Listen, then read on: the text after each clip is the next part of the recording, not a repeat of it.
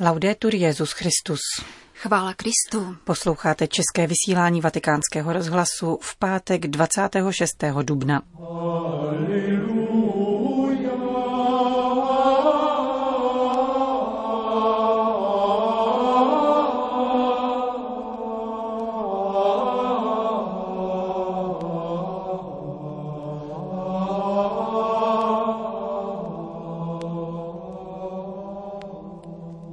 Modleme se a pracujme, aby Boží slovo běželo světem, vyzval dnes papež František členy Katolické biblické federace.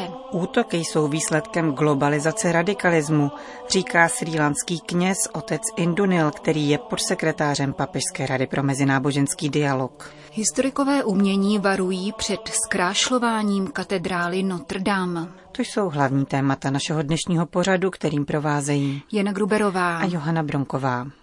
Zprávy Vatikánského rozhlasu. Vatikán. Dejme se do práce, aby Bible nezůstala jen na policích v knihovnách obklopena dalšími svazky, které ji vykládají, vyzval dnes papež František členy Katolické biblické federace. Tato zastřešující instituce propojuje více než 300 sdružení, která se v místních církvích věnují biblickému apoštolátu, včetně českého katolického biblického díla. Vznikla před 50 lety z podnětu papeže Pavla VI., aby se jejím prostřednictvím naplňovala věroučná konstituce o božím zjevení druhého vatikánského koncilu a zejména její 6. a závěrečná kapitola o písmu svatém v životě církve. Generální sekretariát Katolické biblické federace sídlí v bavorské obci Eresing. Ovšem kulaté jubileum se slavilo při Mezinárodním biblickém kongresu v Římě. Od začátku týdne na něm vystoupili členové čestného organizačního výboru, předseda Katolické biblické federace kardinál Tagle a dále kardinálové Koch, Ravasi, Marx a Onaiyekan.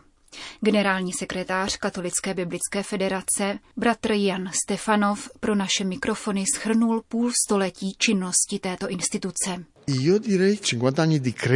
Nazval bych je 50 lety růstu při společné práci, kterou se snažíme zvyšovat povědomí o důležitosti Bible v katolické církvi. Trváme na tom, že v tom spočívá přínos Katolické biblické federace, tedy že témata, o kterých kdysi hovořili pouze biblisté angažovaní v pastoraci, dnes náleží všeobecné církvi. V roce 1990 jsme na plenárním zasedání v kolumbijské Bogotě mluvili o biblické animaci pastorační činnosti, což bylo v církvi absolutní novinkou. Toto poselství se pak postupně dostalo do Evropy. Převzali je také latinskoameričtí biskupové a papež Benedikt XVI. Je zařadil do exhortace Verbum Domini.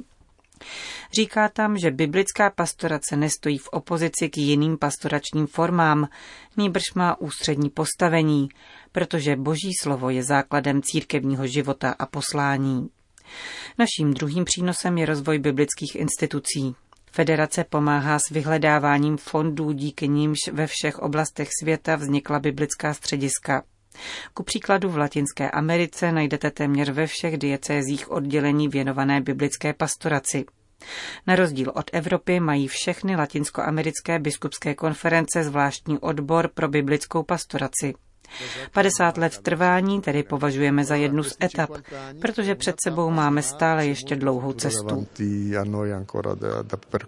Chcete tím naznačit, že katolíci Bibli nečtou, že ji neznají? Postupně tu dochází ke změně, ale jen velmi pomalu. A především v Evropě není vztah k písmu nijak postačující. Evropská církev je dosud silně svátostná, rituální a ono žití podle Božího slova, tedy nikoli jeho pouhá četba, zde není vůbec časté. Mnohá církevní hnutí se tomuto hledisku věnují, šíří ho, ale ve farní pastoraci se s ním příliš nesetkáváme. Soudí generální sekretář Katolické biblické federace. Dnes program Mezinárodního biblického kongresu vyvrcholil papežskou audiencí v Klementinském sále Apoštolského paláce. V jejím úvodu svatý otec připomenul téma kongresu – Bible a život.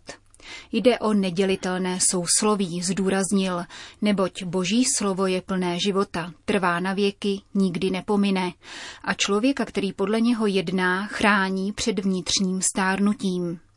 Je důležité mít na paměti, že skrze písmo působí Duch Svatý, živý a oživující přímluvce.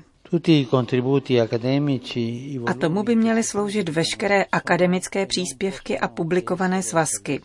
Jsou jako pracně nazbírané a poskládané dříví, kterým zatápíme.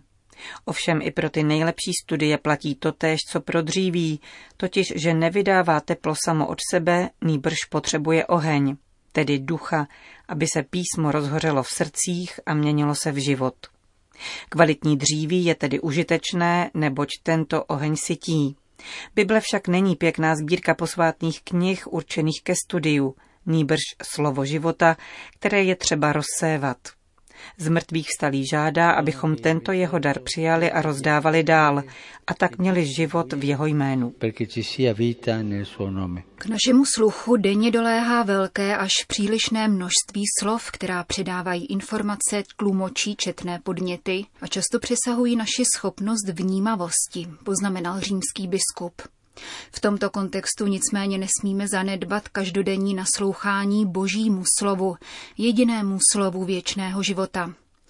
Bylo by krásné, kdyby se boží slovo stávalo více srdcem veškeré církevní činnosti, citoval papež František svého předchůdce a vyzdvihnul v tomto ohledu důležitost dobře připravené homilie.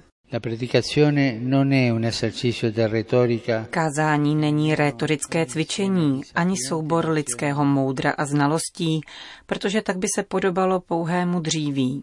Má naopak projevovat ducha, sdílet boží slovo, jež se dotklo srdce kazatele, který pak sděluje onu vřelost a pomazání. Duch touží potom, aby z nás utvářel církev uspořádanou podle formátu božího slova, pokračoval papež, tedy takovou, která nemluví sama od sebe či o sobě, nýbrž má denně na svých rtech Pána. Pokušení totiž spočívá v tom, že hlásáme sami sebe, čímž ovšem nepředáváme život tomuto světu.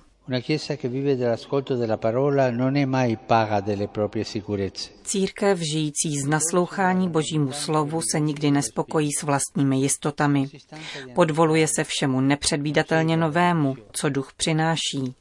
Neochabuje v hlásání, nepoddává se deziluzím, neúnavně podporuje jednotu na všech úrovních, protože slovo volá k jednotě a vyzývá každého člověka, aby druhému naslouchal a překonával dílčí zájmy. Církev živená slovem tedy žije, aby hlásala slovo. Jalov je neřeční, ale noří se do ulic tohoto světa. Nikoli ze zvláštní záliby či kvůli jejich pohodlnosti, nýbrž proto, aby na těchto místech hlásala. Církev věrná slovu nešetří dechem, když provolává kerygma a nečeká, že si ji někdo bude vážit. Boží slovo vycházející od Otce a vlité do světa ji pohání až na nejzaší kraj země. Bible se stala její nejlepší vakcínou proti uzavřenosti a snaze o sebeuchování. Boží a nikoli naše slovo nám odnímá sebestřednost, chrání nás před soběstačností a triumfalismem a svou odstředivou silou nás pohání navenek k lidem, které dosud nezasáhlo. Nezaručuje nám ovšem jakousi vlažnou útěchu, protože se mění v oheň a vichr, vysvětloval František. Duch zapaluje srdce, přemisťuje horizonty a svou tvořivostí je rozšiřuje. Po nás se požaduje modlitba, aby boží slovo dále konalo svůj běh.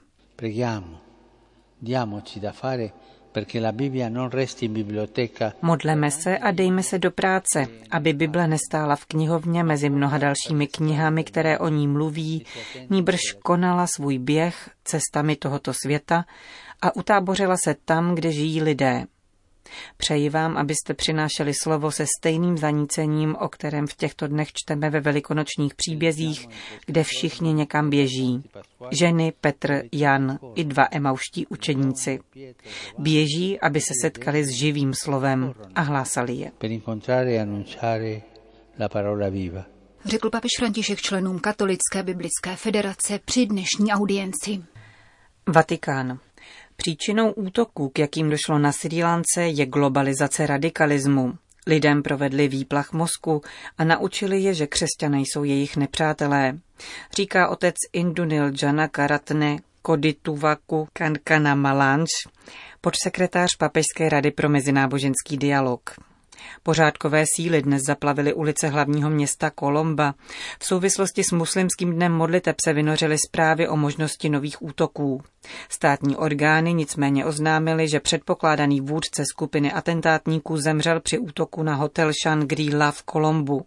Podali také oficiální bilanci mrtvých, která se překvapivě snížila z 359 uváděných v minulých dnech na 253. Útoky měly přinejmenším dva cíle, říká v rozhovoru pro náš rozhlas srílanský kněz pracující ve Vatikánu. Rozložit společnost a oslabit hospodářství. Sotva se země začala pozvedat po 30leté občanské válce, atentáty přivrátily atmosféru oněch let. Hovoří otec Indunil. Po útocích převládá na Srí Lance strach, probouzí se vzpomínky na minulost, na prožitou válku. Jak víme, strach je emoce, která ochromuje rozum. Zároveň má vliv i na další pocity. Vytváří nejistotu, předsudky a z nich se pak může zrodit násilí. Máme takové zkušenosti z minulosti. Někteří také mohou využívat tento strach k politickým cílům. Na druhé straně je tu však církev, která vybízí k pokoji. A také další náboženští lídři vybízejí k upuštění od provokací a snahy zjednávat si spravedlnost po svém. Řekl Vatikánskému rozhlasu otec Indunil, podsekretář Papežské rady pro mezináboženský dialog. Paříž. Deklarace francouzské hlavy státu na téma pařížské katedrály poškozené minulý týden rozsáhlým požárem vyvolává pochybnosti v odborné veřejnosti. Prezident Macron prohlásil, že rekonstrukce potrvá 5 let a že z ní katedrála vyjde krásnější, než byla dosud. Znalce gotického umění znepokojuje jak spěch, tak slova o zkrášlování. Katedrála Notre Dame byla v minulosti mnohokrát přestavovaná, připomíná pro Vatikánský rozhlas historik sakrální architektury profesor Mathieu Lours. V dobách, kdy k úpravám docházelo, se uplatňoval jiný přístup ke kulturnímu dědictví než dnes. Modernost rekonstrukce se může projevit ve využití nových technologií, abychom dosáhli obnovení stavu před požárem. Tradiční řemeslo může podpořit moderní technika.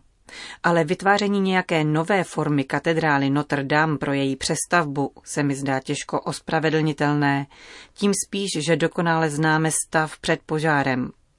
Musíme se za každou cenu vyvarovat vytváření něčeho, co by původní stav pouze připomínalo. Notre Dame je především katedrálou pařížské diecéze, je především symbolem křesťanské identity. Vymýšlet něco nového není přípustné, tím spíše, že je to také nemožné. Gotické katedrály mají nesmírnou schopnost absorpce. Já jsem pro rekonstrukci, která bude co nejbližší stavu před požárem. Jedinou neznámou je konstrukce střechy. Dřevěný krov by mohla nahradit kovová konstrukce, jak se stalo také v Remeši a v Chartres. Ve Štrasburku naopak rekonstruovali dřevěný krov. Pokud zvolíme dřevo, bude riziko požáru větší. Na druhé straně však nebude možné obnovit sanktusník, pokud nebude mít dřevěnou konstrukci.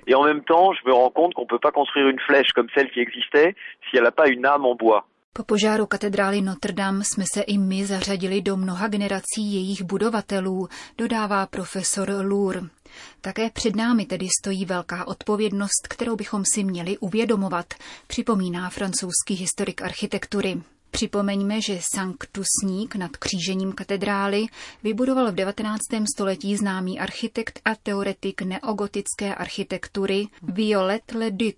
Francouzská vláda se nechala slyšet, že o jeho nové podobě by měla rozhodnout mezinárodní soutěž.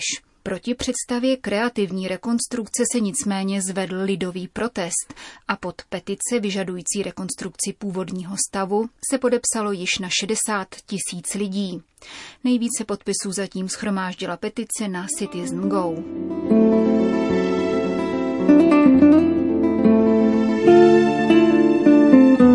Končíme české vysílání Vatikánského rozhlasu. Chvála Kristu. Laudetur Jesus Christus.